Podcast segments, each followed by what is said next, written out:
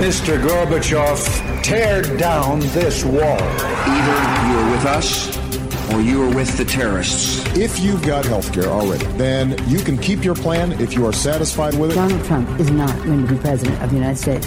Take it to the bank. Together, we will make America great again. We shall never surrender. Never surrender. It's what you've been waiting for all day. The Buck Sexton Show. Join the conversation. Call Buck toll free at 844-900-BUCK. That's 844-900-2825. The future of talk radio. Buck Sexton.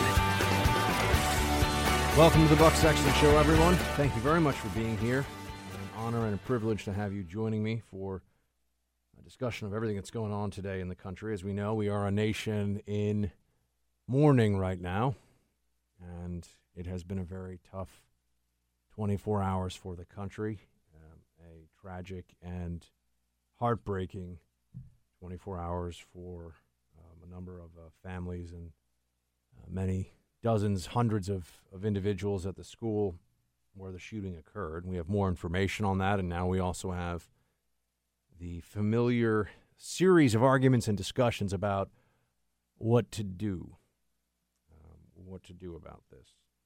And the country is in a bit of a shock right now, understandably so. The brutality of the assault, the evil of the intent as well as the execution of this plot is beyond the imagination of any normal, healthy human being. It was as grotesque, as vile, and as wrong as it can possibly be. And now we all want to know, how do we stop it? And also, to the degree we can, try to understand why it happened or how it happened. So here's just some updates from where we were yesterday in case you missed it. I know a lot of you are probably in a place right now where you feel like it's just everywhere. It's echoing off of every TV screen, every radio station, every newspaper and website. It is everywhere, and so I will promise you that we will. I'll try to add thoughts into this that I think are unlikely that you will have already heard anywhere else. I try to do that every day on the show, but on this topic in particular, and also just avoid the shouting and the outrage fest and the demonstrations of piety at the expense of people with whom we may disagree politically. I'll leave that to the left and to the Democrats and media. It's very discouraging that this happens each time. And there's a part of me that wants to work through their arguments, and I will do that.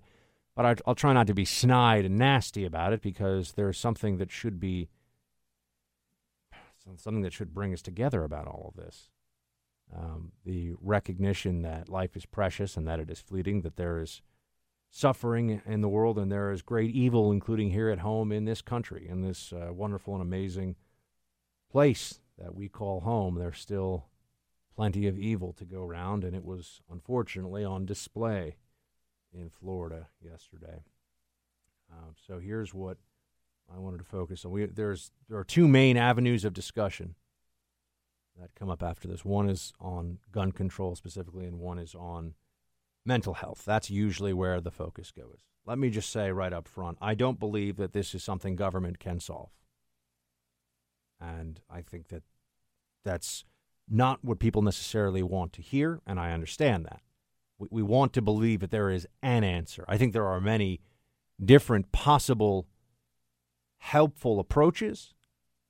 I don't think there is an answer. And I don't think that the government can provide one.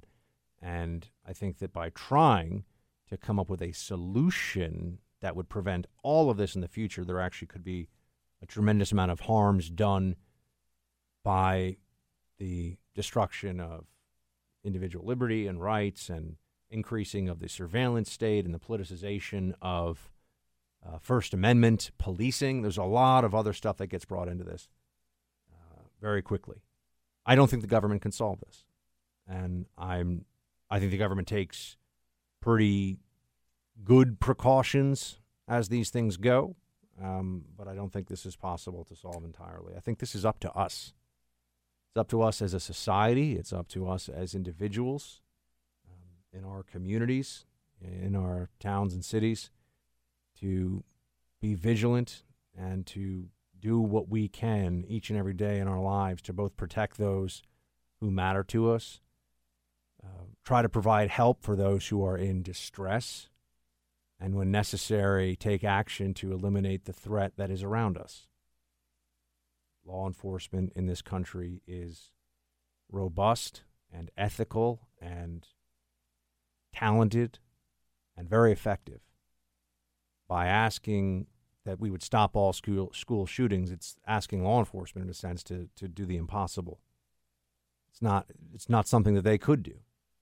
And all you have to do, and I will probably draw this comparison few times over the course of our conversations here on the show, is look at the differences between law enforcement in America and law enforcement to the south of our border, and it gives you a renewed appreciation for just what is so different. Why is it that we know we can trust our police and trust our cops and trust our federal law enforcement officers, 99.9 times out of 100?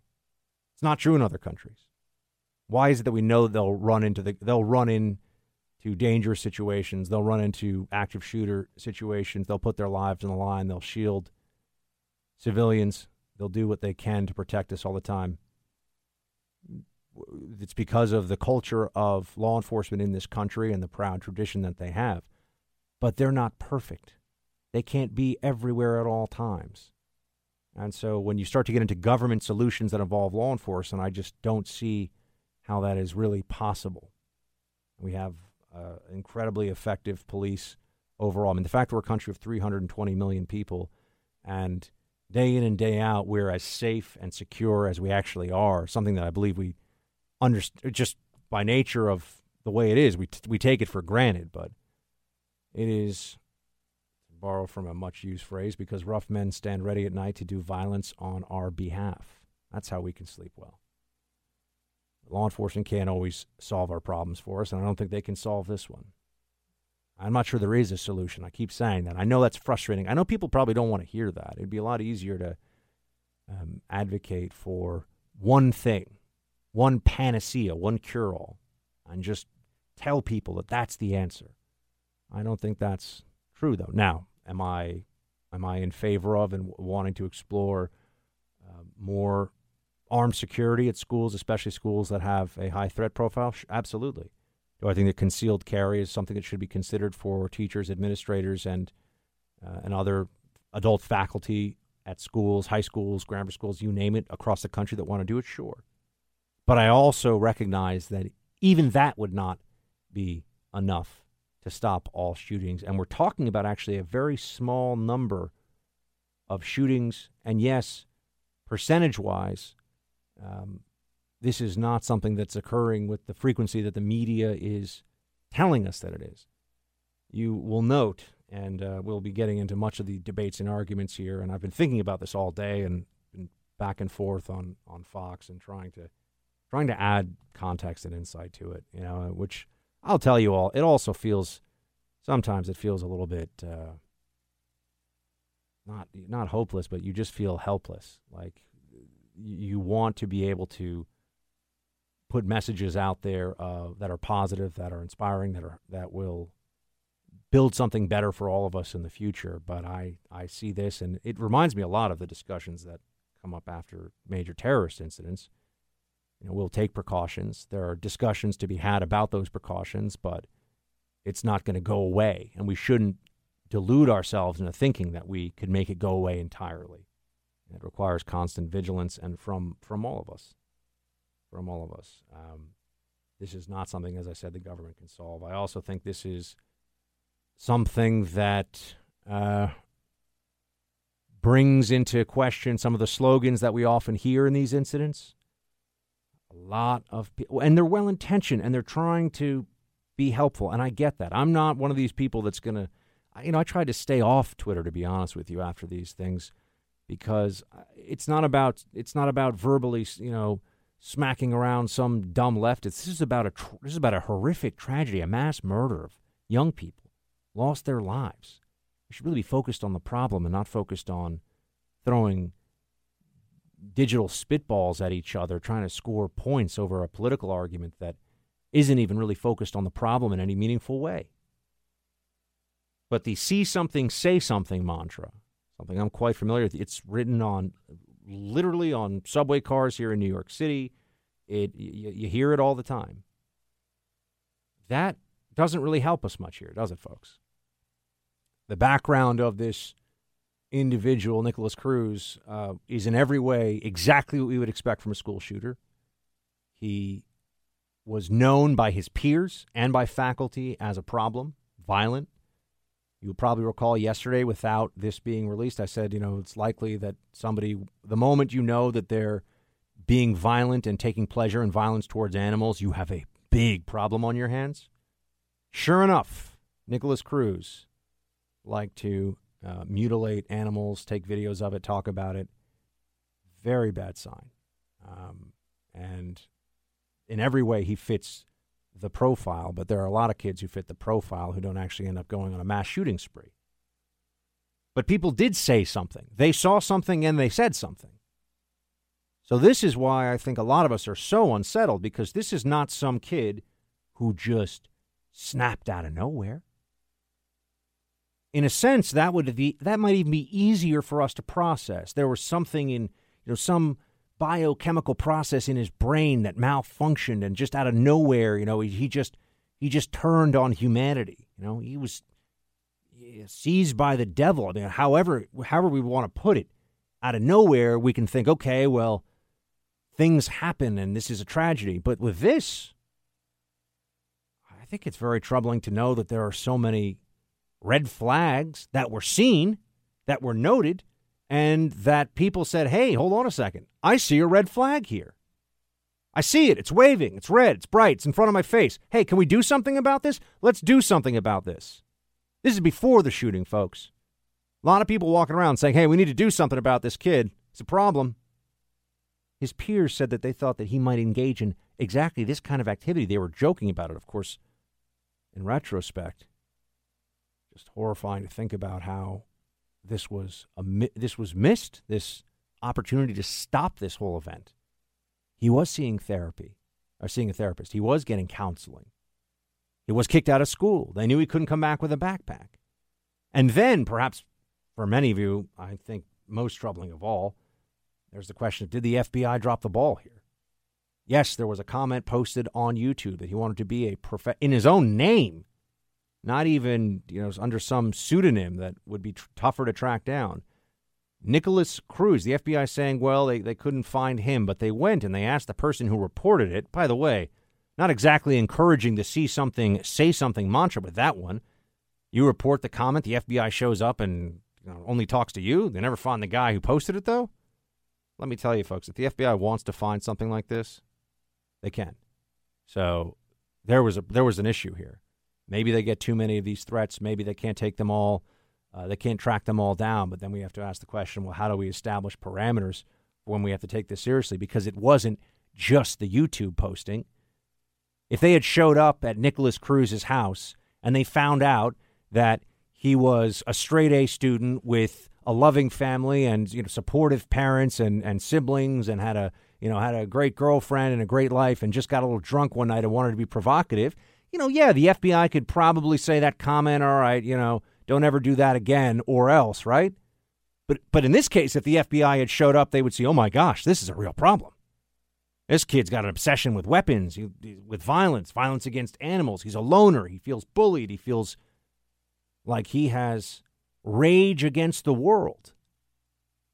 So that first tip-off about the YouTube comment can't be seen in a vacuum.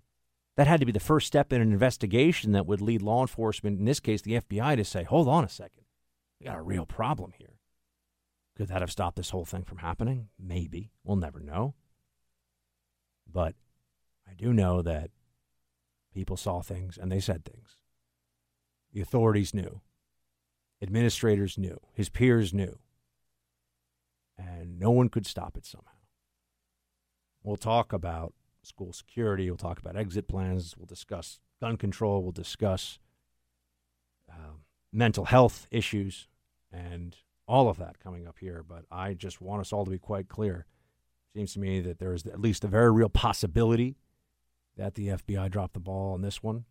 I understand how hard it is. Look, the amount of tips that we used to get in the counterterrorism wing of the NYPD, it's just, you know, people say things all the time, and do we track it down? And you just don't know. And then you're hearing people, informants, and they want to get paid, and they're telling people things and all kinds of stuff. So, yeah, it's not perfect. It's not a perfect system. When I say drop the ball, I mean, yeah, you know what? The best receivers in the NFL, they drop passes. That happens. So I'm not saying it to beat up on anyone, but we have to look at where in the system the failures occurred, because there was a systemic failure here. There were red flags, and they were called out, and it didn't matter. We'll get into this more right after the break. Stay with me. There are two very important falsehoods that I want to address that got a lot of attention right after, in the minutes and hours after the shooting in Florida yesterday. The first is that there are 18 school shootings so far this year. That's just not true. It is a statistic that was put out there by Everytown for Gun Safety, which is a nonprofit that Michael Bloomberg, who is an anti-Second Amendment zealot, founded. And the way that it puts together its tally is that if anyone shoots a gun on school property anywhere, that is a school shooting. So included in that 18 was a former school administrator who parked his car in the parking lot of a closed down school with no students anywhere, who committed suicide. Now, that's a very sad story, but it's not a school shooting. And it's certainly not a school shooting in the context of we need to change national policy and let's create larger numbers to do so. You see, that's why you know you're dealing with zealots here. You're dealing with people who believe that they are on some kind of crusade, though I'm sure they would not like the term, a crusade against the Second Amendment. And so even stacking the deck, changing the numbers, is acceptable in that context. But it's not. We should know what we are dealing with here. The most troubling statistic that is real, that is accurate, is that the largest mass shootings in schools, a number of them have clustered in the last few years. But you are talking about what are still statistically aberrant events, meaning they're way out of the norm. You have over 100,000 schools in this country. You have millions and millions of elementary and high school age students.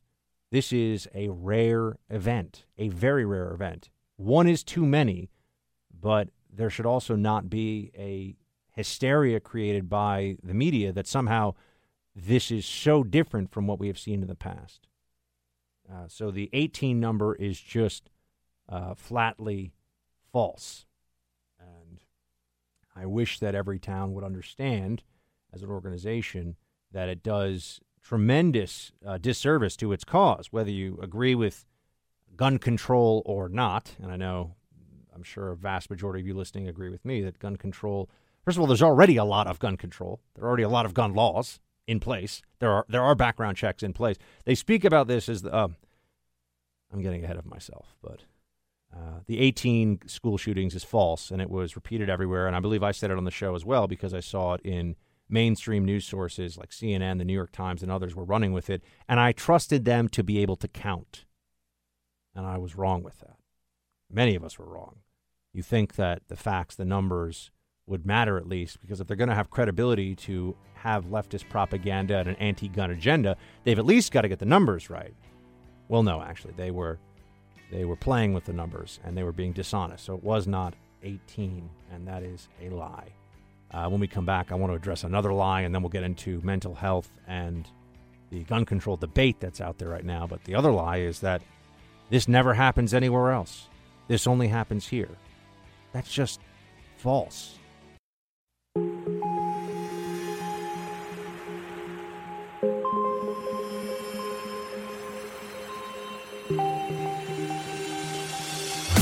He's holding the line for America. Buck Sexton is back. What are we going to do to stop the school shootings? They don't even ask that question, and that goes all the way to the top. The president has that hashtag MAGA, right? Make America Great Again. How can you not include this issue in part of that agenda? He's supposed to be a change agent, right? We are the scourge of the world when it comes to these. Nobody is worse than we are. In math and sciences, if you look at our countries around the world, our kids are not educated, and yet we say we're exceptional. If you look at health statistics, whether a kid is going to be healthy, infant mortality, we are mediocre. Life expectancy, we are mediocre, but we can't compare ourselves to other countries because we say we're exceptional. The reason I raise that is that in this case, we are going to say we're an exceptional country. If you look at other peer countries in places like Japan or Western Europe, they do not have the incidents of violence against children that we have in this country. That was first CNN anchor Chris Cuomo. America is the scourge of the world with this. And then CNN's premier now national security analyst, Phil Mudd, who is wrong and is just telling you things that are factually inaccurate on national TV. I don't say this with disdain for Phil. I don't know him. I've met him, but I don't really care. I just care that he's wrong, and no one else seems to care about that over at that network. Demonstrably false with a Google search, and not in a little way. I'm not nitpicking. I'm not saying, oh, but... This is one of the other big lies. One lie, the 18 school shootings. And this, by the way, ABC was running with this. The Daily News was running with this. The New York Times was running. So that's how it got out. All the big news outlets were running with the 18 number from effectively the most anti-gun organization in the country. So they were just running with an agenda. And it was fake news. The notion of 18... That's a lie. That's false. That's fake news. But then you get into this other lie that this doesn't happen anywhere else. And I had producer Mike do some deep dive research on this today. And just in the last couple of decades, you have had, for example, I knew that you had one in Scotland. I believe I mentioned that on air yesterday. Also in Germany. And I mentioned the Beslan school siege. So in the Beslan school siege, you had 334 killed, and people would say that that was terrorism, but it was terrorism directed at a school. It was a school shooting, and one of the most horrific. I would tell you to watch the documentaries on the Beslan school massacre, but it will ruin your day, and it might. I mean this. It might actually give you nightmares. It's beyond comprehension. Jihadists, by the way. Jihadists who were, I won't even go into the description. We've been through enough for the last 24 hours. There was also the Winnenden school shooting, 15 killed in Germany. That was 2009. Rio de Janeiro school shooting in 2011, 12 killed. You go down the list. This is happening all over the world. This is happening all over the world. In Latvia in 1999, in France in 2012, in Sweden in 2015, in Poland. Well, Poland was way back in the day. Pardon me for including that one. I'm trying to look at the list. We've got, this goes all the way back. But this doesn't just happen. Germany, 2002. A bunch of them have happened in China. There was the one in Scotland. I mean, this happens, folks. This happens. It's terrible. And we should do everything we can to stop them. But the notion, there was in Belgium, it was a nursery school. I mean, God. The notion that this is only an American phenomenon is not true. Now, you could say that it happens more here, and we can look at why that might be and what the specifics are as a portion of, or what the numbers are as a portion of population, how much more it happens here than it happens in other similarly situated countries. But I don't want to be starting our discussions. I refuse to start our discussions with false information. It does happen in other countries. It has happened in recent years, including in Western Europe and countries that are very advanced and developed and well off. I wasn't even including, Azerbaijan and Niger, and it's happening all over the world. School shootings, but they say that it's that, and then they say it's 18 this year to create a frenzy in the media. And they do this for a purpose, and the purpose is is explicitly political. They want gun control. And I remember this is just like what happened after the Newtown massacre in Connecticut. There was a lot of really vicious invective directed at the NRA, at law-abiding gun owners, at conservatives, at anyone who did not want to immediately go along with this plan. And we see what the media thinks should be done here, so we should address this. We see the media says that gun control is necessary.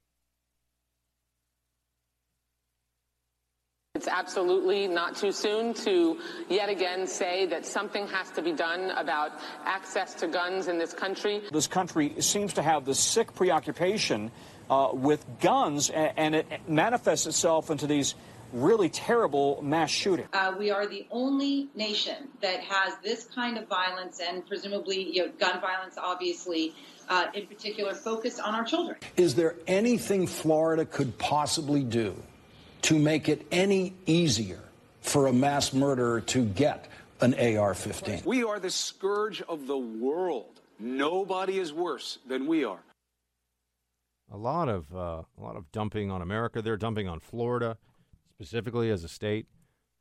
This individual passed a background check. He legally bought his AR-15. There was nothing under the law in his background that would have been flagged in the background check, and so he was able to get it. He was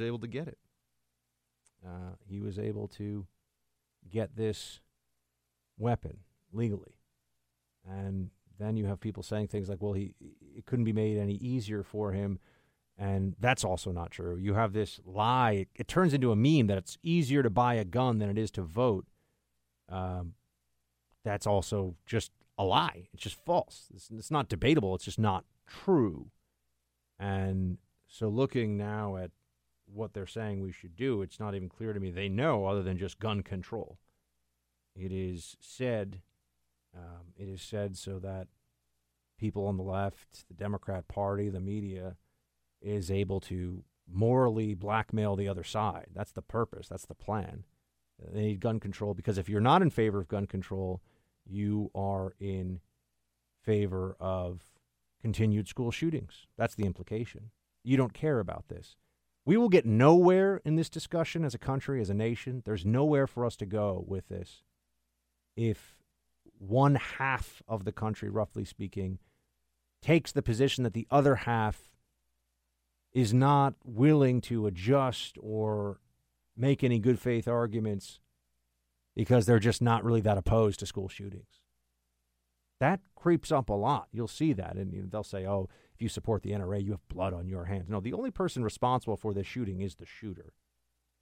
And if we're going to talk sensibly about security measures and other things that maybe could have done something. Although, as I would note, even if you had armed security personnel, we'll return to that later on in the show, too. I'm holding that for now. But even if you had armed security personnel, they'd have to be on the scene, right there, and think about how many, a lot of you are familiar. I know a lot of you own AR-15s. I've certainly fired a lot of AR variants, and all M4s, all kinds of stuff. And the ability to inflict lethal damage with a rifle or pistol of any kind is a matter of seconds. And if you have a whole bunch of people together, and you have somebody who's been planning for weeks, maybe months in this case, it's just not realistic to think that a security measure alone will just stop this. Doesn't mean you can't try. Security measures are often about the percentages, right? It's about making it harder. Classic counterterrorism posture. You got to do everything you can to mess the terrorists up. It's not going to be perfect, but you do everything you can. But on the gun control side of it, this is, I don't even know how much time I really need to spend on the specifics of it with you on this, because I know you already understand the truth of this matter, which is that AR-15s are just a semi-automatic rifle with some cosmetic similarities to fully automatic weapons that are carried by the U.S. military, like the M4.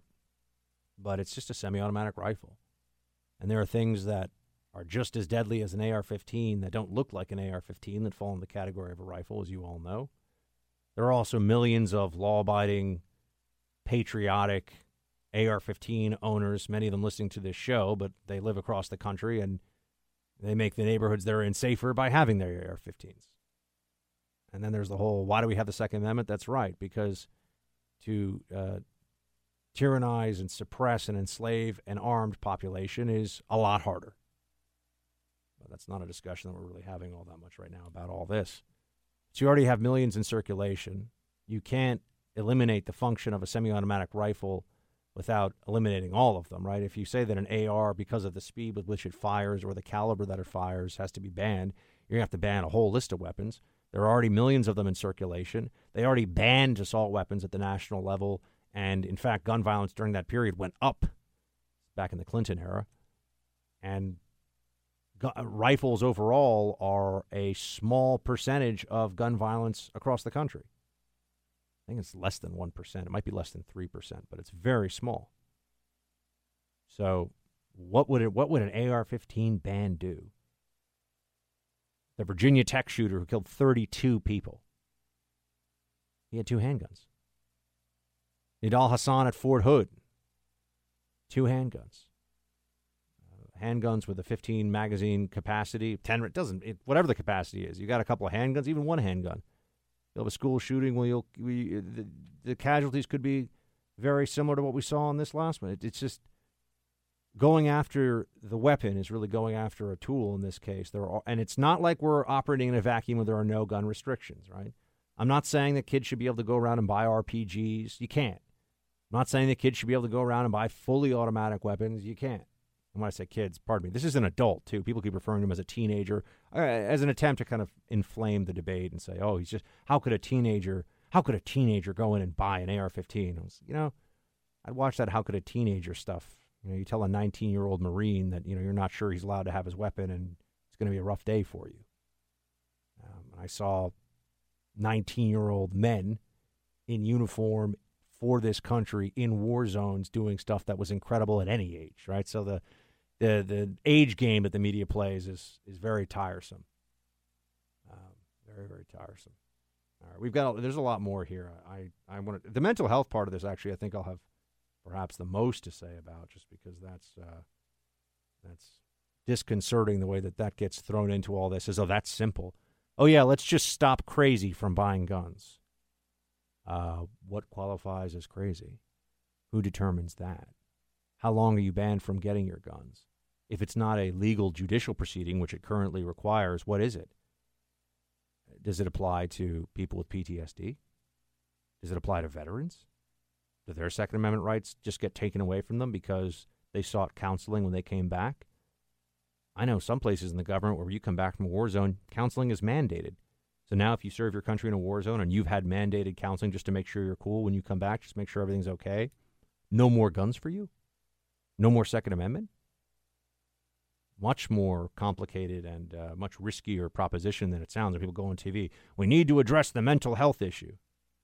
This is a societal, a cultural, a nationwide issue for all of us to deal with.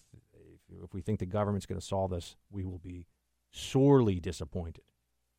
By the way, I would very much like to hear, I know we've had some callers patiently waiting to get on here. I'd like to hear from you if you think there's a solution, if you think that there's something we're missing here, either in a discussion of this or some part of it that requires more analysis, more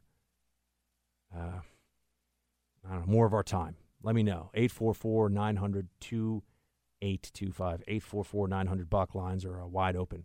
And we come back. We'll talk more about this. Coming up, also the mental health issue. That will be a focus of ours. So stay with me.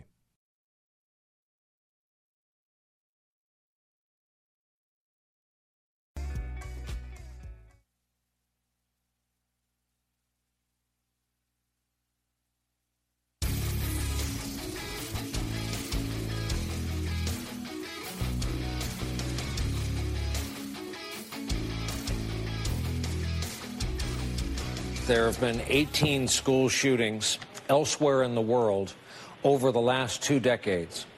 In our country alone, there have been 18 school shootings in the last 35 days. There's Brian Williams on NBC. He's wrong, but nonetheless, you have it. there have been 42 school shootings elsewhere in the world over the last 2 decades. There have not been 18 in the United States so far this year. So he's just wrong, but as you can see, there was it was almost like a propaganda effort. It was just a lot of, if not intentionally wrong, then so sloppy they should be called out for it. All right, we've got a lot of lines lit. I want to hear from all of you. Steve in New York, welcome, Steve. Good to have you. Hi, Buck. Thank you for taking my call. I don't know that I have a solution, but I guess rather something that I'd like to get your opinion on. Sure. For one, I agree with you about everything you've been saying with the mental health problem and so on. Do you think that perhaps an increase of police departments that serve school districts and school districts specifically, whereas they're not answering any other calls for service other than school districts, do you think that may help deter or stop incidents like this in the future?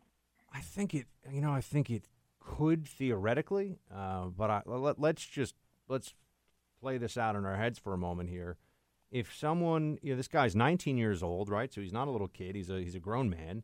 If a 19-year-old, who has access to weapons, decides that he is going to ambush a bunch of kids in school, what are we really going to do? I mean, think about the procedures you'd have to have in place to prevent him from doing that, right? And what would the police response even be? I mean, once this guy pulls the gun out of the bag and starts shooting, he's likely going to hit people, and now you're hoping to have a response time that is, I don't know, within seconds to stop him from killing multiple people. I mean, it's just not.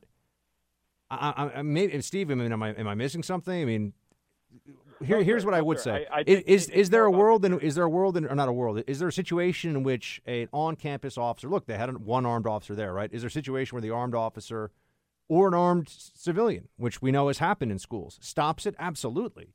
But we just also shouldn't, I think, go to a place where we believe if we just put enough officers in enough schools, we will stop we're talking about a handful of incidents here. I think it's actually the real number this year is like 5 or 6. So, and you're talking about over 100,000 schools. You see what I'm you see what I'm getting at? Oh, it would certainly be a lot of departments. I guess my only thought would be if a kid was planning an incident like that, and was looking at his school and he sees that, there's a multitude of police officers there constantly walking around, and it's a visible presence, I guess would be. No, Steve, it's not your idea is as good, if not better than any other idea I've heard. I'm just saying, okay, let's explore it and. Like I said, I don't have the answer, my man, and it's just it's just frustrating. But I hear you, and I think that there's a real possibility the Trump administration is going to try to push for more more armed teachers, and it's certainly not going to hurt, that I will say. And if it stops one of these shootings, what is that worth? So it's a fair point to make. Stephen, thank you, and Shields High. I appreciate you calling in. Hey, everybody, I know we've only gotten into one call here, and I want to address the mental health issue, but if you are on hold, if you can stay with me for a little bit longer, in the next hour we'll rack and stack, get to a lot of your calls. I want to hear from you, so please stay on hold. We'll get to you, and as calls come in, we'll take more. So take that number. We'll be back in a few.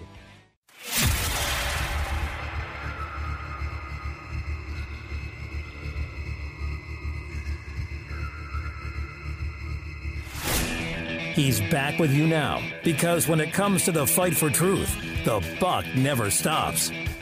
Speak now directly to America's children, especially those who feel lost, alone, confused, or even scared.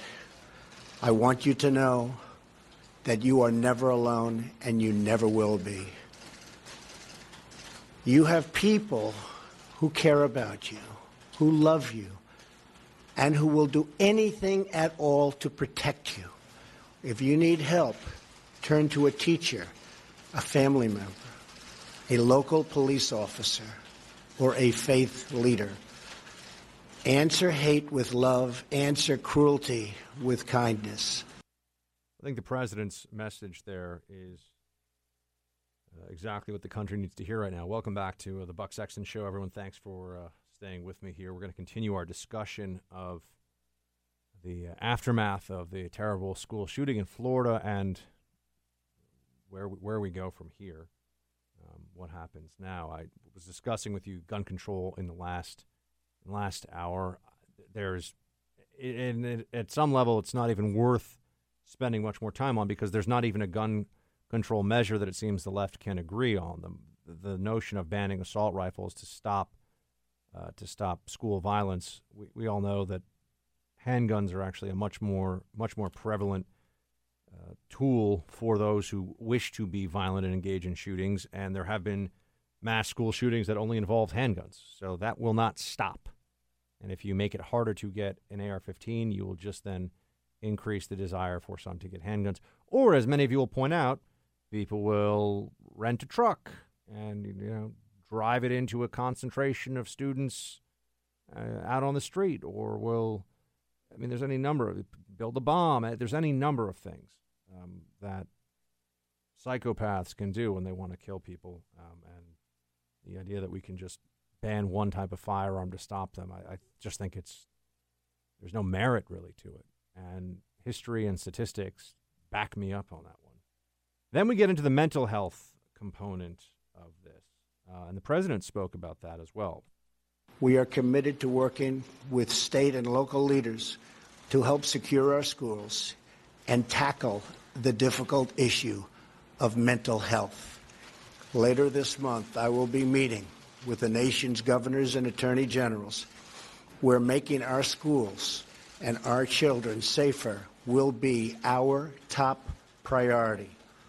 It is not enough to simply take actions that make us feel like we are making a difference. We must actually make that difference. I hope the president is able to follow through on that we will make a difference. I don't know how, but I hope that he is correct. Mental health is an incredibly complicated area. It's just as a subject, never mind when you add into it the legal ramifications of different decisions and also then how that impacts the ability of different individuals to get firearms. First, let's just start with it. It is distressing to anyone who has any familiarity with somebody who has mental health concerns or problems. This idea that, we have to stop people from mental health problems from getting guns is like saying, we can't be in the same room as somebody who has a cold because, who has ever had a cold, because you can technically get a cold, you can get pneumonia from a cold and die. That's how unfair it is to just think of this as mental health in a very broad way. Tens of millions of Americans have mental health problems. And now that sounds like, oh, well, what do you say? It means anxiety, low levels of obsessive-compulsive disorder, low levels of depression, all the way up to, severe depression, manic depression, bipolar disorder, schizophrenia. Very rare, but multiple personality disorder. It's actually very rare. You see it in movies and on TV, but it's very, very unusual.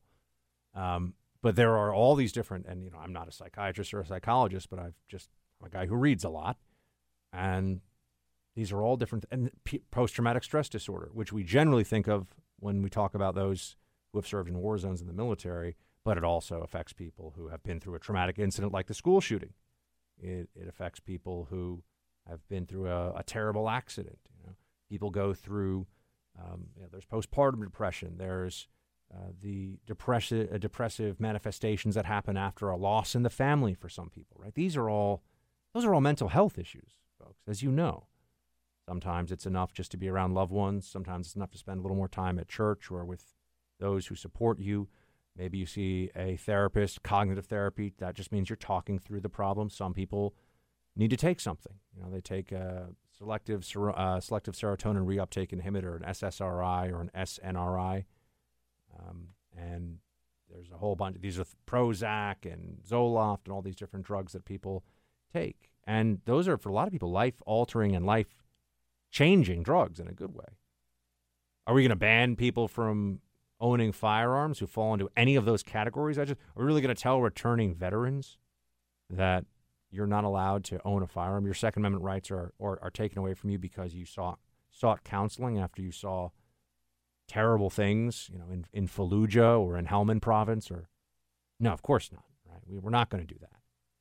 But you start to see where this goes, and it's troubling when there's this intentional emotionalizing of the moment by advocates for gun control, that they're willing to, I think, be dishonest about the real implications of even their calls for mental health reform. Now, I know that the sheriff, for example, down in Broward County is, you know, he's got a lot of stress. He's dealing with a lot of stuff. He talked about this issue, and I would just note that, you know, his job is actually to deal with the situation. I'm sure he's been doing a very good job with law enforcement, and I'm not in any way impugning his response or what the sheriff and his team have been doing. However, the moment he crosses over into policy recommendation, well, then I do have a response to it. I do have a voice that I think needs to be raised here. And he mentioned specifically mental health. Here's what Sheriff Scott Israel, he's been on TV a lot because he's the sheriff of Broward County, had to say about this. Certainly more money should go to mental health. I've said this time and time again. You know, if we tear a knee up, we go to an orthopedic surgeon. If we have mental health issues, we need to be treated. But while people who are the victim of mental health illnesses in this country are being treated, in the opinion of this sheriff, they should not be able to buy, surround themselves, purchase, or carry a handgun. Those two things don't mix. So there you have a sheriff saying if you're being treated, you should be able to have a gun. I respectfully think the sheriff is either speaking, you know, he's getting a little beyond what he intends, which is possible, or he doesn't know much about mental health treatment in the country, which, again, is not his job, right? He's not the chief psychiatrist of Broward County, so I'm not trying to put the man down at all. I know he's got a tough job and he's doing a good one. But if we're going to talk about the policy ramifications, let's understand that to say that if you have a mental health issue, you can't own a firearm, that is going to include, just that statement would inherently include millions and millions of Americans, including probably, I mean, I have to look at the exact number. PTSD, I think, affects roughly 25 to 30% of returning veterans from the war zones. That's the estimate, and that's what's reported. But so you're talking about at least hundreds of thousands of veterans with PTSD. No, you know, we're gonna what? We're gonna confiscate their firearms, confiscate their guns. I mean, if I asked a question right now, if I could gather all of you team from all across the country, we could all be in one place, and I said, how many of you would feel safer knowing you have a veteran of the U.S. Armed Forces from Iraq or Afghanistan living on your block, and he's a lawful firearm owner? I know every single hand would go up. You're like, yeah, I think that's a good idea. I like that idea. So, okay, so now we're establishing how this can, you know, how if you're not careful with the policy, it can go in the wrong direction. I would note that with very little in the way of media coverage of it when it happened, after Newtown, Barack Obama, through executive order, signed an executive order, the purpose of which was to use the Social Security Administration to limit whether people could have guns who happened to be using somebody as their, essentially in charge of their finances. So if you were on Social Security and you were listed as having a Social Security, a person, essentially power of attorney via Social Security, I'm forgetting the specific terminology of it, you would be deprived of your Second Amendment rights. Because if you need somebody else to help manage your finances, this obviously was primarily targeting older people, retirees. And look, I mean, finances, you know, I got to pay someone to do my taxes, and financial stuff is complicated. So if you have a family member who's helping manage your books now and you're a Social Security recipient, no guns allowed. That's reported. That's now a prohibition for firearms ownership. Think about that. So you've got like a, let's say when this was signed, you've got a Vietnam vet whose son or daughter is helping him, you know, manage his checkbook and manage his Social Security. The Social Security Administration is not going to report to the FBI, and you can't have a firearm? They think the Obama administration really thought that was 75,000 people were affected by this. You really think that's Social Security trustee, I believe, is what the term is. That's helpful. We're really worried about a lot of retirees who happen to, you know, legally own firearms, who have somebody helping them balance the books and pay for their bills. They're a threat. Think about that for a moment. That was the Obama administration. They did that. And not only did they do that, yesterday you had people who were sharing about, as a means of trying to attack the Trump administration, they were tweeting out stories, Ezra Klein from Vox, these other left-wingers who are just wildly ignorant on guns. They don't know anything about guns. They don't know anything about how they operate. They don't know anything really about gun laws. They just have cooked books, fake the statistics, and, you know, stand on the graves of those killed in gun violence as a means of trying to morally blackmail the other side. Don't really engage in the debate. They don't know enough to engage in the debate. But they were sharing that the GOP made it easier for, quote, mentally ill people to get guns because of Trump. Trump made it easier for mentally ill people to get guns. Yeah, retirees who have people helping them via the Social Security Administration that have trustees helping them with their bills and their checks. You know, this is what we're up against. This is the truth of how the other side plays the game. Oh, we just want to stop the worst of the worst from getting guns. So let's use mental health to do it. Let's put 75,000 retirees who are getting Social Security on a list and take away their guns. That was the Obama administration's response, folks, after the Newtown massacre. And then they lie about it now. Now the media says, oh, well, they're making it easy for the mentally ill to get guns. Like I said, mental illness is a very broad category, and they will use it where it fits their agenda. They will expand it. They will muddy up the waters, make it hard for us to know what's really going on. Can't trust the gun grabbers. Because as I've told you, you always have to remember, it is not about stopping violence. It is about showing their antipathy for gun owners, and it is about political power. That is what the gun control movement is first and foremost devoted to. It is about power.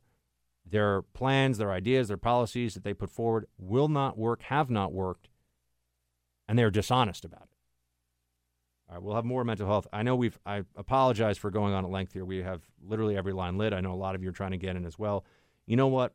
Let me, when we come back after the break, we'll take some calls because I want to hear from all of you, and we'll continue the mental health conversation.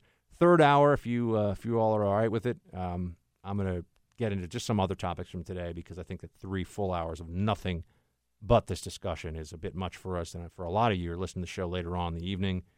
So we'll move on to immigration. We'll get into some roll call. You know, we'll change it up a bit. We'll also be joined by our friend Jonathan Gilliam, former Navy SEAL. I did want to let him weigh in here, and so he'll be joining us in the third hour. So we've got all that coming, and we'll be right back.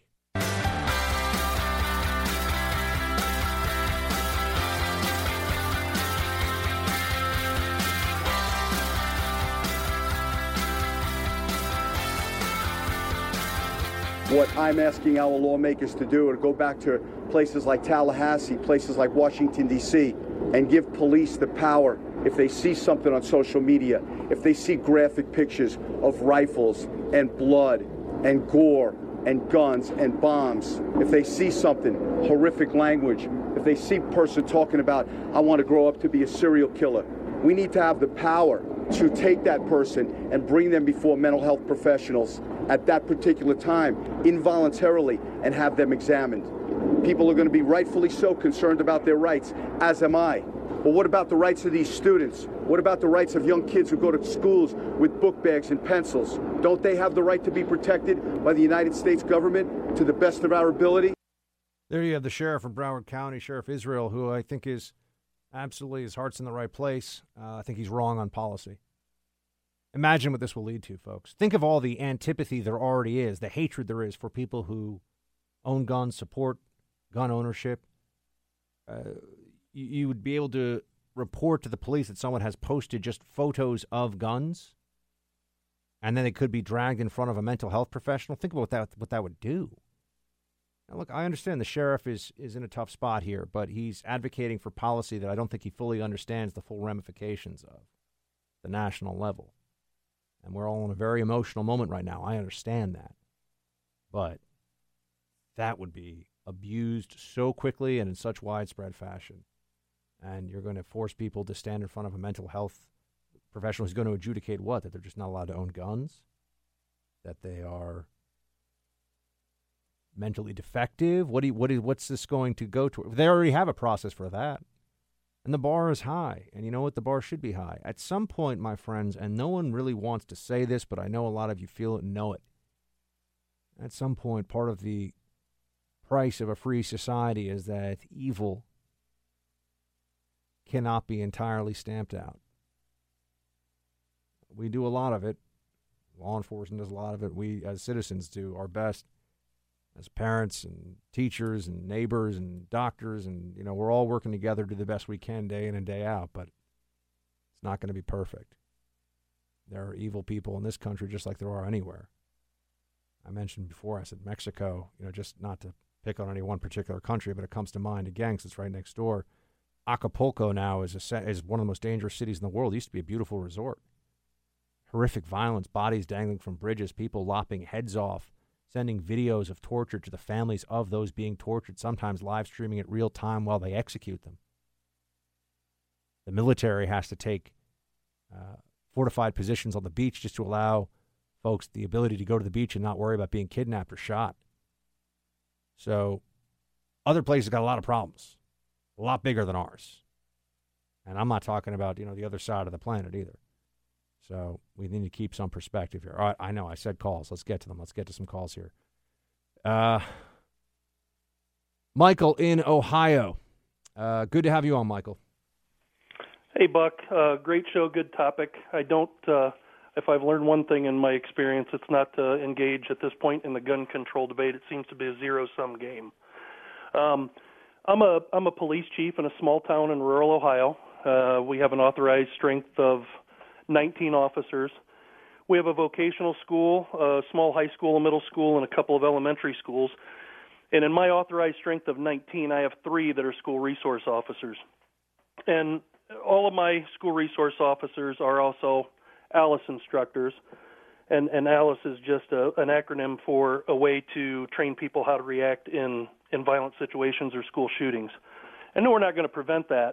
One of the important things that we're doing, and it's something I picked up from another police chief in another jurisdiction out west, you know, we have patrol cars and we have patrol rifles, AR-15s in the cars, and those are great, but when I have a school resource officer actually inside the school and we have an incident, I don't want him to have to leave the building to go get a long gun, and I certainly don't want him carrying them around during the school hours. So one of the things that we're moving toward is getting our long guns in the schools in a secured environment so that he can access that firearm if needed. And the bottom line is, you know, the only thing we can do in these school shootings is mitigate, and so we've got to have a prepared response. I've got 27 years in law enforcement, 14 years on a SWAT team. I'm by no means an expert on the topic, but if it's important to the community, a local community, and it's important to law enforcement, we've got to have a prepared response. I agree. And look, by the way, you are an expert of the topic, though I appreciate your humility, sir. Look, I think that reasonable steps, you're talking about resource officers, trying to quicken response, speed up response times, all that. I'm on board for all that. That makes sense to me. But as you said, you're really talking about threat mitigation, not threat elimination. Michael, thank you very much for your call and for lending some decades of experience on the job to this discussion. Appreciate it, sir. We will come back right after this break. We'll get into some more of your calls, and we'll continue just diving into this issue together. Let's see where we can go from here. Let's see if we can come up with some ideas or some way forward. We'll be back.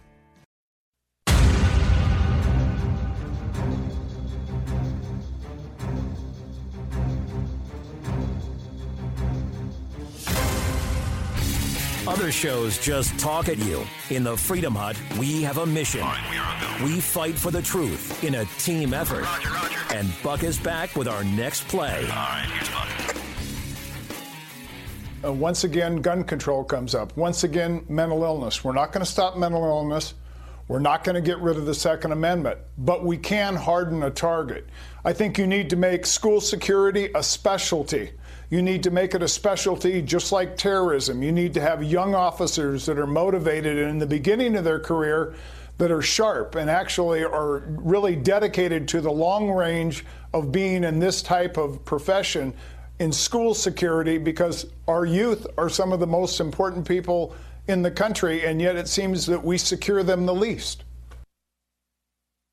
On Fox News, making the case for additional security in schools. You got, like I've been telling you, about 120,000 or so public schools in the country, elementary and high school. So, you know, you're talking about a pretty sizable force if you're going to put an officer in every school. I'm not saying that doesn't mean don't do it, but it's just it would be a real endeavor. and we'd have to sign on for that as a country. So maybe that's where we're heading. I think it's feeling more possible now than it ever has before. And there certainly are armed officers. There was one in this Broward County school, but there's just not in every school. And remember, we're not trying to stop hundreds and hundreds of mass shootings in schools all over the country a year. We're trying to stop a handful. Out of the 120,000 schools, you want officers to be in the right place at the right time, so to speak, for 5, maybe 10 of the 120,000 schools. So it's a complicated problem set, but that doesn't mean that we're going to throw our hands up in the air and do nothing. We'll see. All right, lines lit. Let's get to it. We have Larry in Johnsville, Ohio. Hey, Larry. Hi, Buck. Enjoy your show. Oh, Larry, good to hear from you, my friend. Thank you. I'd like to just make a couple suggestions. I don't have all the answers by a long ways, but I think it's time the schools make a more proactive defense against these type of violences. If the schools don't have outside cameras, especially at the entrances, I think they should. They talk about locked doors. 2 shots from an AK-15 will knock out the lock, so that's not going to do anything. I think the teachers should be able to have in their desk a taser. It's a non-lethal. Yeah, I'm familiar with taser, sure. Some line of defense, and also I worked in the bank for 20 years. Every teller had a hold-up alarm, silent hold-up alarm, direct to the police department. Why couldn't they put a police alarm at every desk? And I hear now on these home security things, you don't have to run a bunch of wires and all that. Yeah, well, they have something similar, Larry, even on college campuses. And, Larry, good to hear from you again. Thank you for calling in.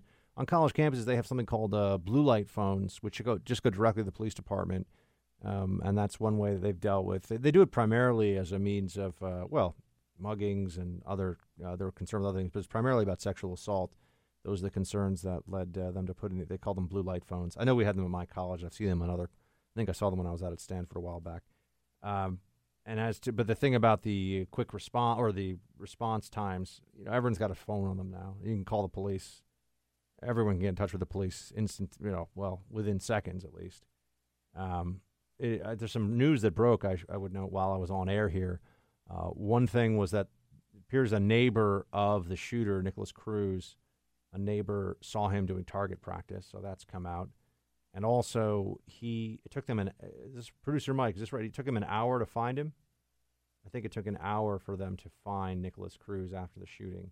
And he got a mile away from the scene of the shooting. And what I said yesterday about how they pulled him and didn't look like he had any tactical gear or anything. Yeah, he was trying to blend in with the students. He was trying to get away. He thought he came pretty close to it.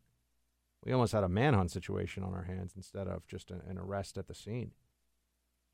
An officer managed to put together the description, and they got him, but he was close to getting away. Jim in Owensboro, Kentucky. Hey, Jim. How you doing, Buck? I'm good. Before I get onto the mental health thing, the problem we don't need more gun control. We need to enforce the laws and regulations we already have more stringently. There's so many places that they're not even enforcing the laws that we have. And then on the mental health side, our problem as a nation is we diagnose and medicate. We don't diagnose and treat. And something needs to, we're behind the 8 ball globally compared to other countries as far as the mental health issue goes. And a lot of that is due to, big pharmacy. They want that money from the medicine. And that's not doing anything. And a lot of times, I know from my own experience with an ex-wife that had bipolar, She had PTSD from something that happened to her at a young age, and depression issues. They didn't do anything to treat those. All they did was medicate, kept throwing medicine at her, and a lot of times the medicine caused bigger problems than the problems she already had. Well, then you go throwing somebody that has anger problems or some issues like that, you're just adding fuel to the fire. You're not helping it. You know, there's got to be some sort of a way that works. You know, that. Well, I will say, Jim. You know, I'll say this. I think there's been a much greater understanding, that, or we're getting closer to a much better understanding in society of mental health as something that should not be stigmatized, and that actually for a lot of people there is a genetic component to it, and it is overwhelmingly treatable. And people should seek treatment. And because of the respect and esteem with which the American people rightly hold their veterans, and because of a lot of the better understanding of PTSD now for returning veterans, I think that's been very helpful in destigmatizing mental illness overall as a category. People realizing that this is not something that comes with shame. This is something that just must be dealt with and right, constructively and helpfully. So it's better now. Right. I mean, if you look back, you know, I look for a lot of, you know, my grandfather was a World War II veteran on an aircraft carrier in the Pacific. You know, for a lot of those guys, that generation, they just came back and were kind of quiet about it. A lot of them tried to self-medicate with alcohol. By the way, alcoholism and mental health issues go together much more than most people realize. There's a reason why some people tend to, especially in the early stages, want to drink so frequently because they're often dealing with either depression or anxiety, and the alcohol, because of the way it affects the central nervous system, suppresses some of the symptoms of the mental illness. And so it actually feels like you're making it better by drinking it first, but then you get into... Oh, yes. You know, yeah, I mean... That's it. The the mental health issues, they're not teaching them coping skills. They're just masking it with medication. Yeah, well, there's a lot of over-medication, Jim, and a part of the problem is that the mental health, and thank you, Jim, for calling in. I appreciate hearing from you. The mental health infrastructure in this country is not nearly as developed as the, I guess you call it traditional or physical health. I mean, I don't even know how you say, you know, the general medicine outside of psychiatry, you know, it's not nearly... or it's much bigger. There's a lot more out there than there is for the on the mental health side of it, and there's still a lot of stigma. And people are trying to, I think, educate the public more about that. But it's complicated. That's putting it mildly. Lou in, actually, wait, hold on a second. I want to take out. Let me go to Lou. Will come to you in a second. Aaron in Hendersonville, North Carolina. Aaron, thank you for calling. Shields high, buddy. Shields high, Aaron. I love your show, Buck. It's great. Thank you. Want to say that real quick. I've been pulling for you for a long time to get your syndication and everything. I knew it was going to happen eventually, but people are pulling for you, and you do a job well done, man. I appreciate that very much. Thank you. What I wanted to say was we have sky marshals, right? Why can't we have school marshals? And I think at some point we're going to have to, the schools, the counties, the states, we're going to have to shoulder the responsibilities. But I think if you have like a school marshal, if you will, plainclothes officer, he would have a advantage over the school resource officer. I heard the policeman earlier, and we have resource officers too here. But I just feel like the marshal would, you know, give the advantage to where, you know, he wouldn't be able to be seen. He could actually have a weapon on hand, and have, like, you know, a locker or, you know, some apparatus where only he could have access and things like that. And then obviously I think that would help with the response times and whatnot. And, you know, I think that's something that's plausible. Yeah, no, I think, Aaron, that's where most of the conservatives I know who think that there is any role for the government to play in trying to further secure our schools, believe that arming more officers. And I also, personally, I favor actually concealed carry on the campus for administrators because I think that introducing a degree of, and which I think you're getting to with the air marshals, introducing a degree of unpredictability here means that, you know, for example, this shooter in Florida, he attended this school. He probably knew there was only one guy with a gun on the whole campus and probably knew where that guy was sitting in an office most of the time, right, if he wasn't doing a foot patrol somewhere. So as long as he wasn't, and by the way, if he shows up with an AR and actually has some ability, some proficiency with that weapon, I mean, he's going to have, you know, a guy who probably is carrying, you know, a 9mm of some kind outgunned as well, which is a problem, right? We assume, well, the good guy with the gun is going to be able to, well, not necessarily.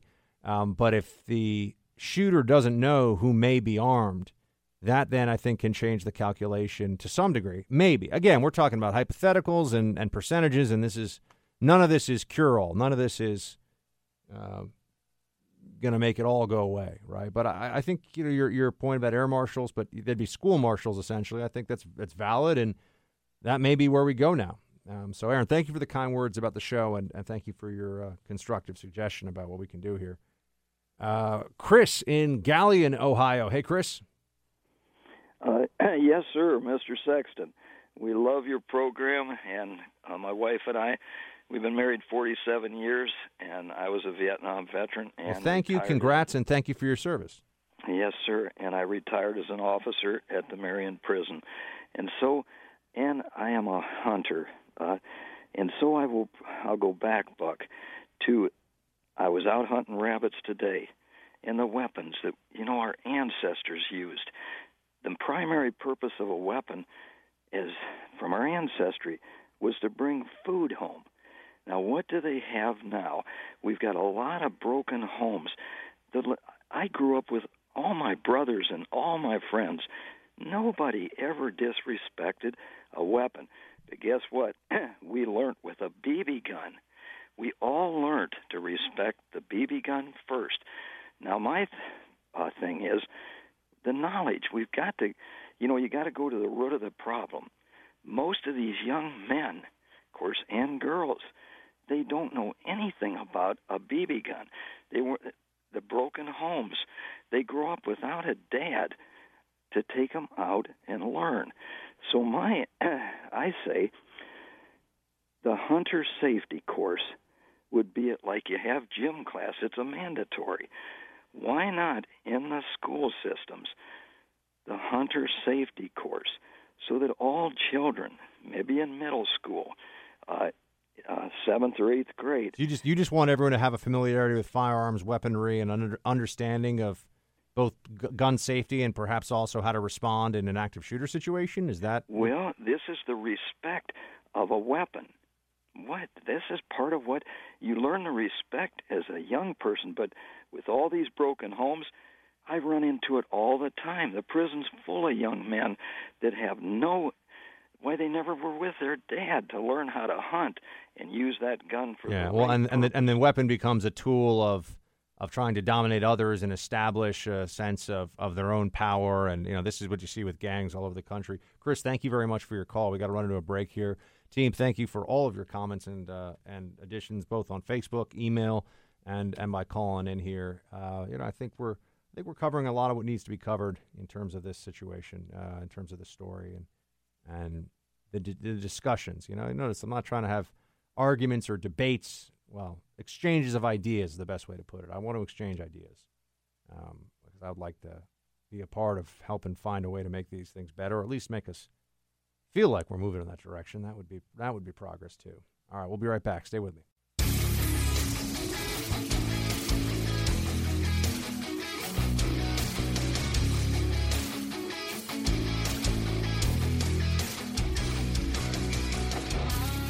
They can't change the fact that the president has spelled out a fair and generous framework that will be necessary to earn his signature. These guys can't take yes for an answer. So instead of moving to fulfill their promises and address the DACA issue, they haven't even allowed the debate to begin.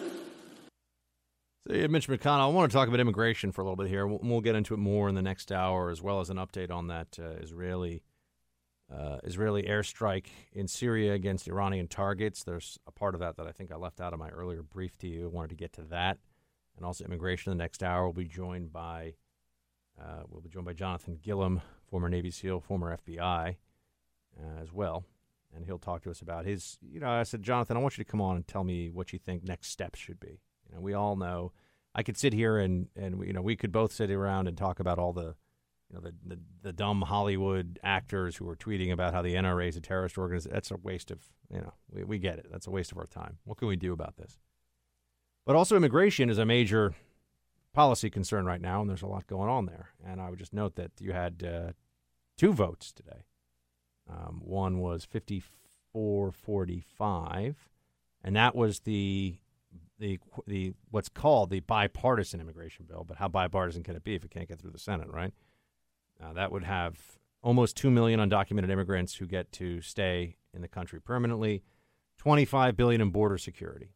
That's it. A little more money for border security and an amnesty for $2 million.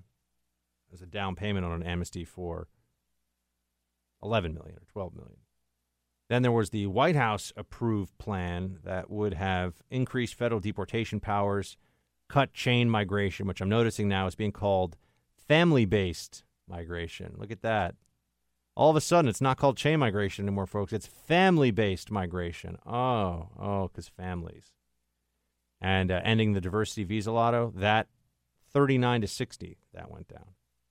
So the two versions of immigration reform that are being discussed, the White House version and then the kind of, Democrat light version, which is the McCain-Coons bill, those both failed in the Senate today. So I predicted a couple of days ago, at least on Twitter, I think I've said it on the show, there will not be an immigration deal. I stand behind that. I do not think there will be. Democrats want to run on it, and Republicans aren't going to cave on it. That's my hope, at least. We're going to talk about that airstrike in Israel, a little more on immigration, talk to Jonathan Gilliam, and then get some roll call going here. So I've got a lot coming up in the third hour, team. Please stay right there. You are now entering the Freedom Hut Tactical Operations Center. All sensitive programs must be kept strictly need to know. They're clear. Team Buck is cleared. Roger that. And ready for the Buck Brief. But we are not going to get to peace when the situation on the ground continues to escalate with dire risks for the security of the entire region. Earlier this week, Iranian-backed militias in southern Syria launched a drone into Israeli territory. It was an egregious and unprompted escalation. Iran was once again doing what it does, risking conflict and testing the will of its neighbors and opponents to resist its aggression. Israel rightly took action to defend itself. The United States will always stand by our ally when confronted with provocations from Iran, Hezbollah, or the Assad regime. There's a U.S. Ambassador to the UN, Nikki Haley, talking about that drone incident where you had Iranian militia in southern Syria that had launched a version, they believe, is according to the IDF, Israeli Defense Forces, of a Reaper drone, a Sentinel drone, which is a reconnaissance drone meant to take, well, we don't know what they were trying to go for, but they launched this into Israeli airspace. The Israelis shot it down, and then the Israelis responded by launching an airstrike into Syria. Now, that airstrike targeted Iranian installations in Syria, and it was successful, but it also involved the shoot-down of an Israeli F-16. So the Israelis did lose a jet in that exchange, which I don't think I had mentioned the last time we talked about this, so I wanted to bring it up again.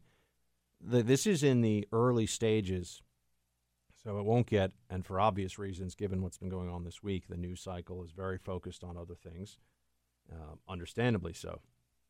Well, what you see happening right now in Syria is really the setup of what could be a much bigger conflict and a much bigger war.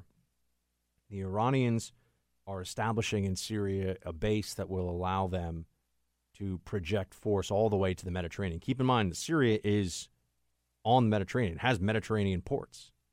So you also then have Israel effectively encircled. You have Israel with Syria and Lebanon and Gaza and the West Bank. I mean, these are its name. You know, its only friendly neighbor being Jordan. So this is a very serious concern, because if the Israelis, and this is why we also talked to our friend Adam Credo from the Washington Free Beacon, if the Israelis feel like they are threatened with too many missiles pointing at them from inside of Syria and inside of Lebanon, you could have another instance, which historically, by the way, there have been a few of them in the 20th century at almost a seemingly regular pattern. It was cyclical, right? The Israelis would have to fight some enemy either after being invaded or preemptively before they could be invaded.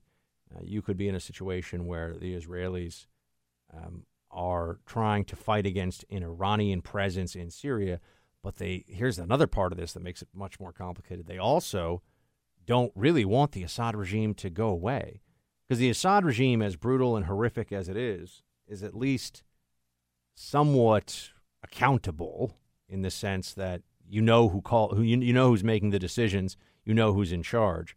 If the country devolves into all-out anarchy and civil war, and you have jihadists running around with much of the spoils of the military equipment that would be seized from the Assad regime, I mean, if Assad does fall, it's not clear that the situation would be any better for Israel. I think you could argue it would be considerably worse.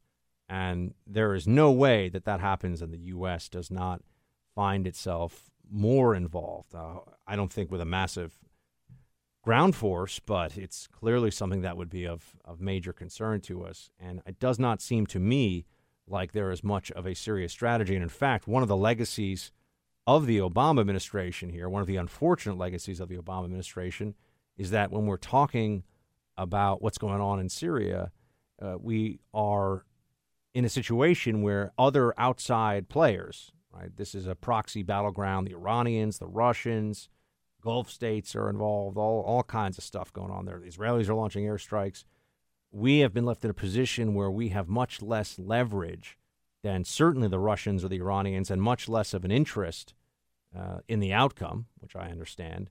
But nonetheless, if you're going to try to help shape the destiny of a war-torn region like this, that it's worth remembering was a jihadist terrorist factory for a few years and was sending fighters into Europe and into America and inspiring terrorists here. You just have to keep in mind that there's no way we can completely ignore this. And I think that it's somehow getting brushed aside, and the likelihood of this being a problem that haunts us once again in the future is very, very real. Keep in mind, Hezbollah was a monster that was created in Lebanon, and it haunts us as a result of a civil war in Lebanon, and haunts us to this day. So what's going on in Syria is not going away anytime soon, and I just think that this is something we need to keep an eye on, and apparently Nikki Haley agrees. All right, we're going to get into a discussion of immigration here in a second, team. We've got an important vote that just happened today with the Senate, so we'll get into that and more. Stay with me. For whatever reason, you've got a whole lot of Republicans eager and to propose granting citizenship for 1.8 million people here illegally. Oh, so you don't even like the president's four pillars. Listen, that is dramatically to the left of where Barack Obama was. Barack Obama in DACA, which was executive amnesty, it was illegal, it was unconstitutional. DACA covered 690,000 people. Why on earth are Republicans trying to more than double, nearly triple that? Mark my words, if Republican majorities in Congress pass citizenship for millions of people in amnesty, I think it is quite likely we will lose both houses of Congress, and Speaker Nancy Pelosi will impeach President Trump. There you had Senator Ted Cruz talking about the latest on immigration, and I disagree with him and I agree with him.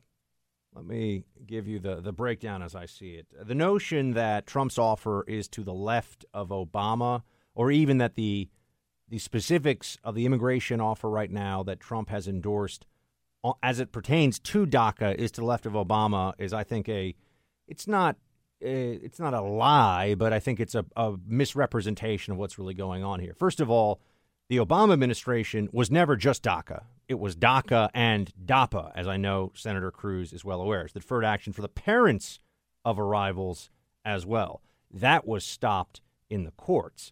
But keep in mind that the number that the Obama administration was working with to give work permits to and what is effectively temporary legal status in anticipation of an eventual amnesty was always a few million, somewhere in the neighborhood of 3, 3.5 million, depends on the estimates that you see. And also remember that the Obama administration's DACA program was going to be open to challenges, as we've seen recently, from individuals who could qualify for DACA but did not apply for it, but would challenge that in court if, in fact, it became in their interest to do so. So it was never going to be the 690,000 or whatever that ended up applying for the program in the long run. And the Obama administration was hoping to get amnesty via the back door by giving people work permits, driver's licenses, legal status, and all but name, and then just wait for the political winds to finally align, right? That was, or I guess winds don't align, but you know what I mean, for the political forces to align. There we go. So I don't think that's particularly fair. But the second point of what Senator Cruz said is very important for all of us to keep in mind here, this second issue of what would happen if, in fact, there was a Trump and Republican signed off on mass amnesty? How do we then explain to the base, forget about the base, how do we then look ourselves in the mirror and say, yeah, this whole movement's working out for us just like we thought it would? Now, you could decide, and this you'd be well within your rights to do so. And, you don't need me to tell you that, but one could decide that Trump on the economy and his capitalist impulses and just general battling with the media and not Hillary-ness. What? Not Hillary-ness is, in fact, worth enough in and of itself that we don't have to look just at immigration as the be-all, end-all issue, and maybe we should move past it. I understand that point of view. I think that's a case that can be made. And I think a lot of people would feel that way. But there will be others who say the economy, all of those other things, those are temporary. Those are transient. That's just for now. Immigration and the demographics of this country as it affects elections. Because remember, we're talking about legalizing a population that is predominantly from Mexico and Central America. And based on all the polling that we've seen and all the historical data, votes 70% plus Democrat. Some would say more like 90% plus, but, it depends on who you ask. But overwhelmingly Democrat voters. That's why the Democrats are so in favor of this. It's very transparent. It's also why I read to you that New York Times op-ed from, I think it was 2000 or 2001, in which they were very open about how illegal aliens put downward pressure on the wages of American workers, particularly African-American workers who are working for hourly wages and working in not high-skilled jobs. The thing about not high-skilled jobs is that to get a skilled job, you usually have to start with not skilled, right? So this is the first rungs on the ladder of economic progress and economic ascent. And so to allow for all of the downward pressure from the illegal alien community has been really a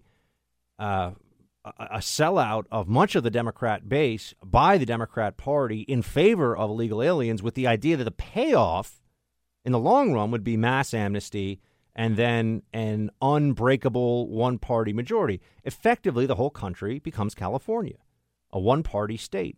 The Democrat Party runs the whole thing. And I think that is where we are heading. If we don't get a handle on immigration relatively soon. Trump's offer, and I feel very strongly about this, I could be wrong, and we'll see. The good thing about my prediction on this is that we will get a sense as to whether or not I am correct quite soon. I think that Trump is exposing that the other side here is completely unserious about negotiating. They not only want amnesty, they want full-scale amnesty, and they do not want to stop the inflow of illegal aliens. And I would note that includes visa overstays. That's why they don't want additional interior enforcement and resources for that. That's why they don't want E-Verify, because it turns off the magnet for illegals to stay in the country and work here. They don't want a wall, because that would limit the ability of illegal aliens to cross over the border. Those are all changes that would affect the long-term immigration of this country. And also then on the legal immigration side, getting rid of chain migration, look, the Democrat Party used to promise the American people that it wasn't going to import poor, non-English-speaking people from the developing world into the United States in vast quantities, millions and millions of people. That was Teddy Kennedy. That was explicit in Teddy Kennedy's Immigration Act.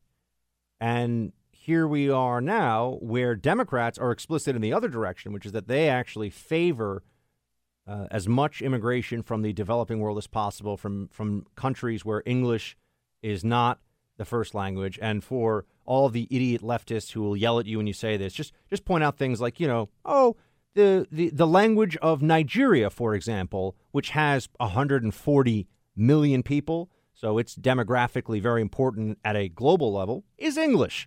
So to say that we have a preference for English-speaking nations is not racist. To say that we have a preference for people who can come to the country, speak the language, and are immediately additive to the economy is not racist. It's just common sense. And we all recognize this, or not everyone, but you and I do. Much of the country has been brainwashed on this.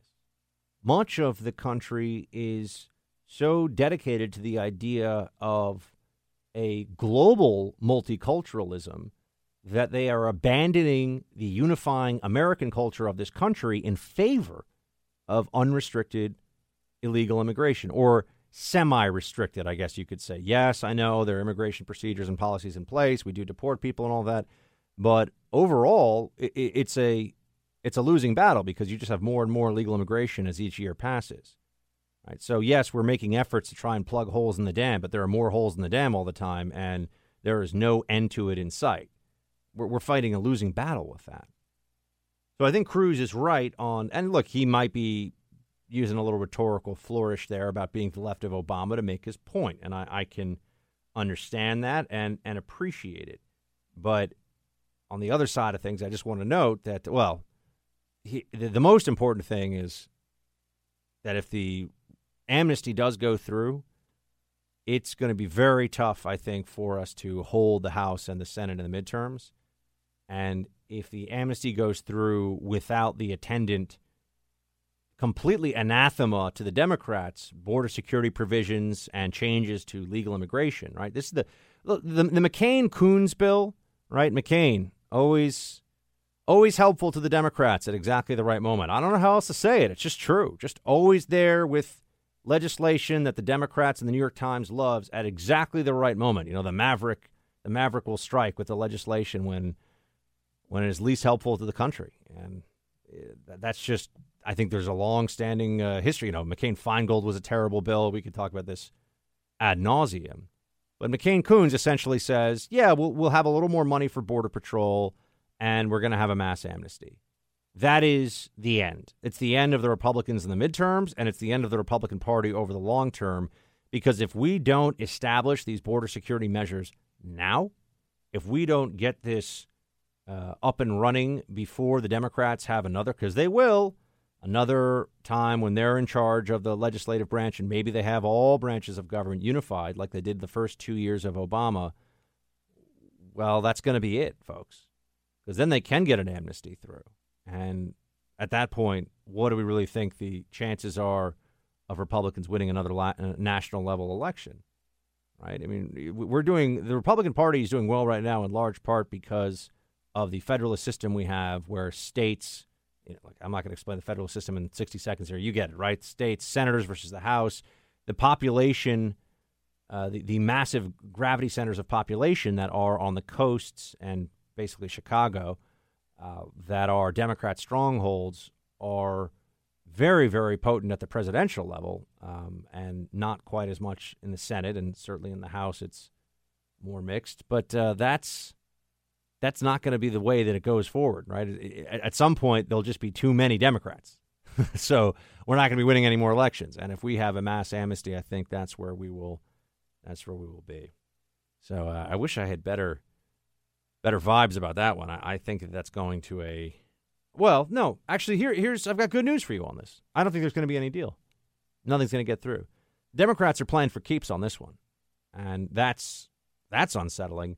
But at least I think in the meantime, it is, unless Republicans completely sell out and go with this McCain-Coons, which I think Trump will veto, so it won't go through. But unless they do that, there's not going to be a deal. Because the Democrats know that if they agree to an end to chain migration, that alone, or a wall, and their base will turn on them. All right, we're going to be joined by Jonathan Gilliam here in just a second. I wanted to bring him in, later on here in the show. I meant to get to.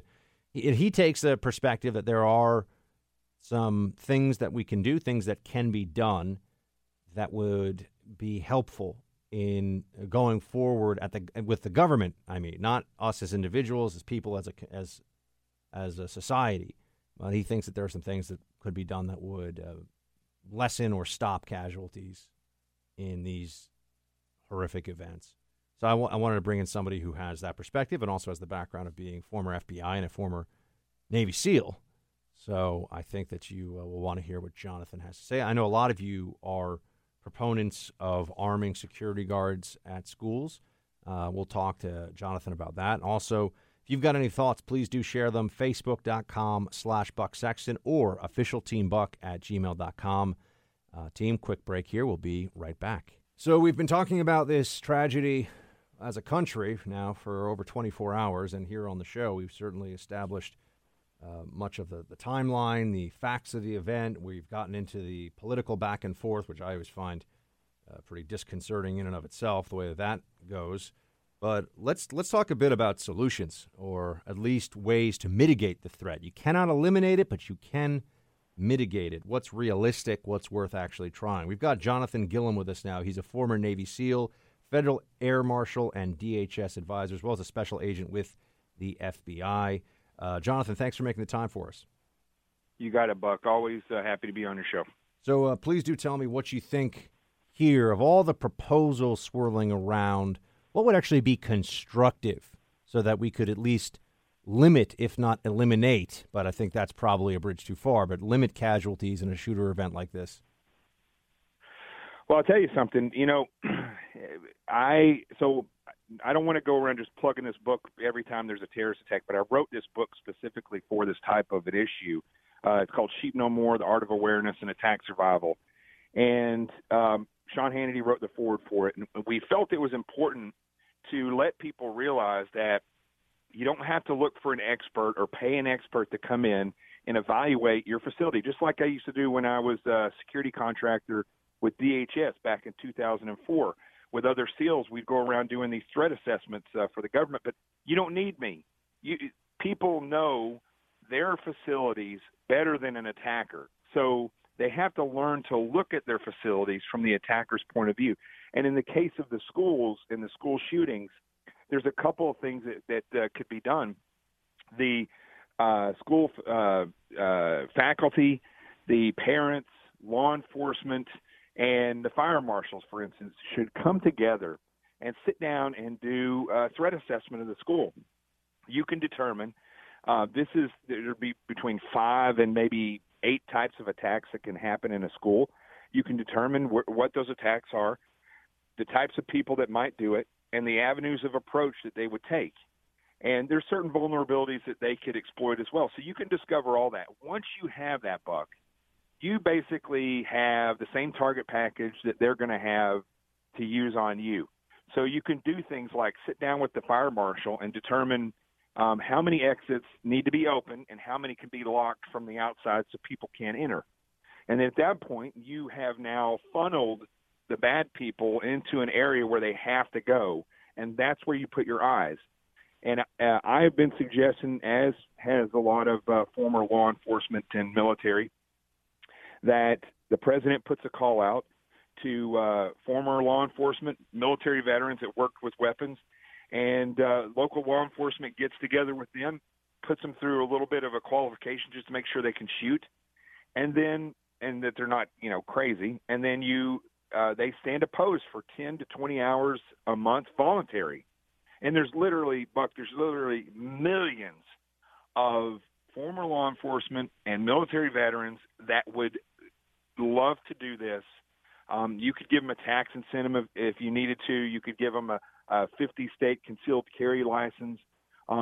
Give them some incentive to come up there, and they will stand that post. And so what you've done now, and this isn't the only way to fix it, but what I've done is effectively, in just a few minutes, I've talked about how you can effectively funnel the bad person into one area and then put somebody there that is armed and trained to interact with that person.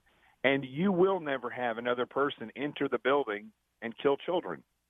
Now, unfortunately, we get bogged down in whether or not we should limit the amount of guns that people should have or the type of guns that people should have, which will do nothing to secure these children in these schools or people in hospitals. It will do nothing.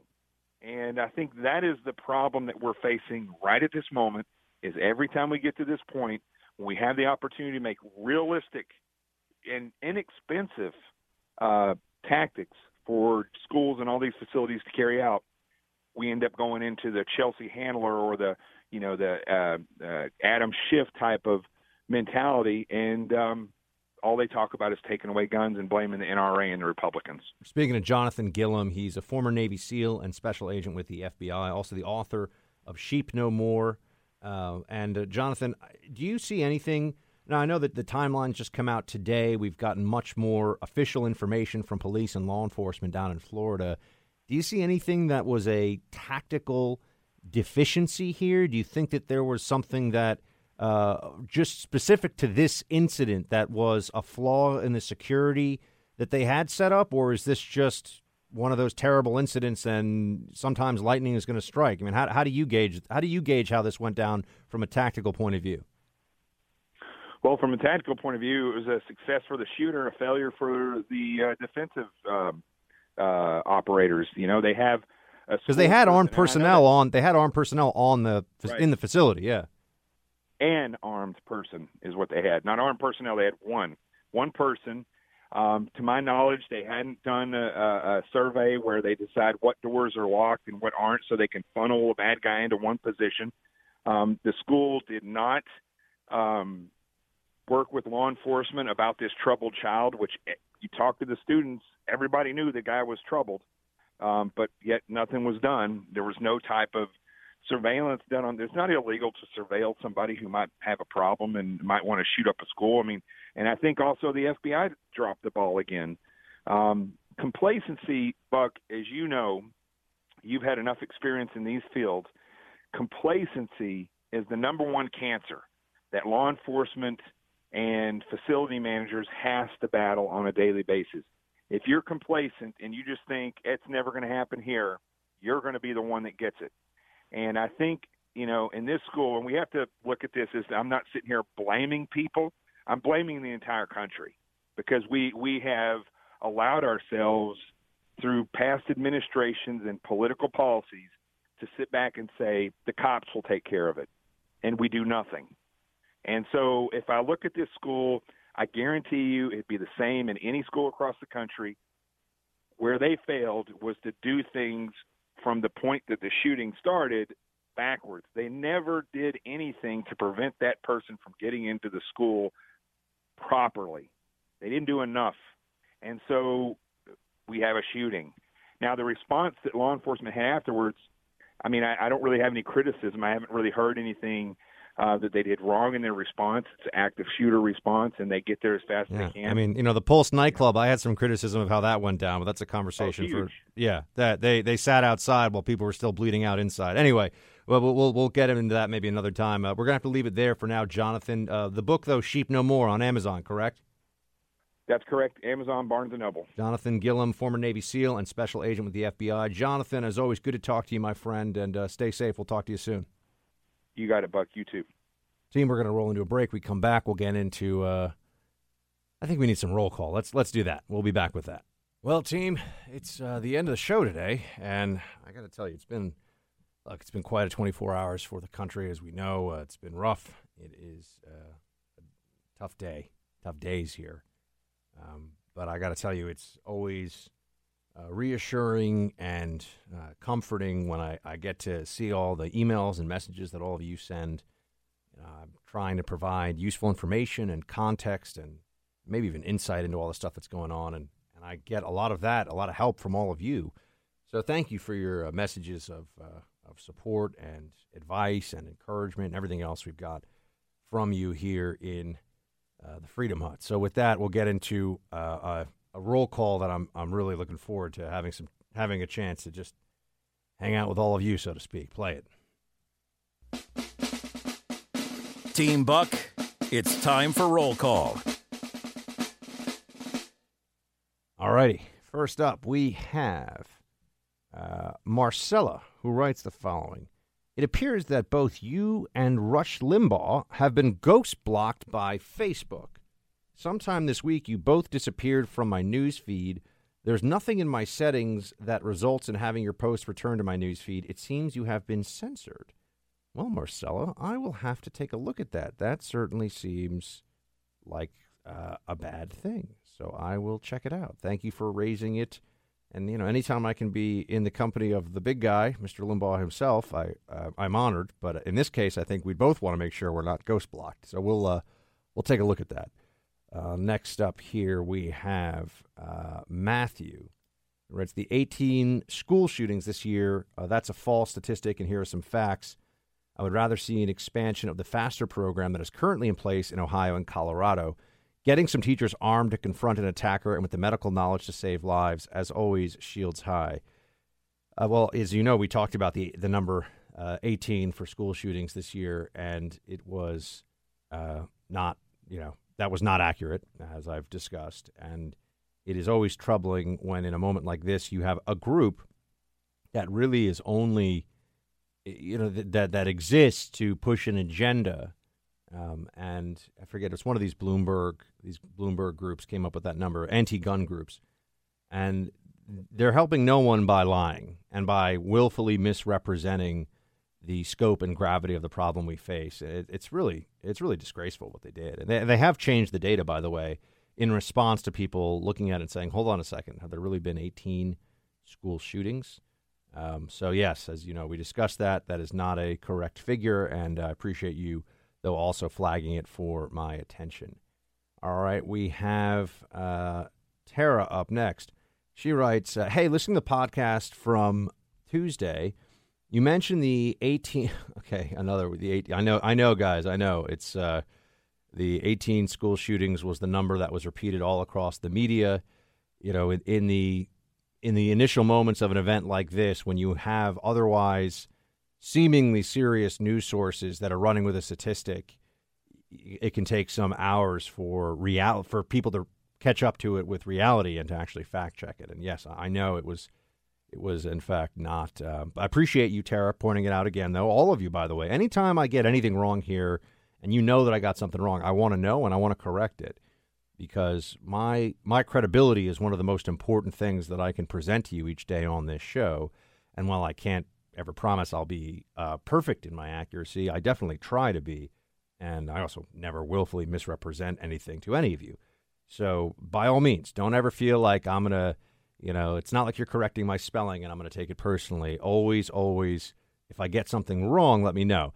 But the corollary to that is, if you tell me I've gotten something wrong and it's not wrong, I will tell you that you are wrong. I just reserve that right. I want to keep that in mind.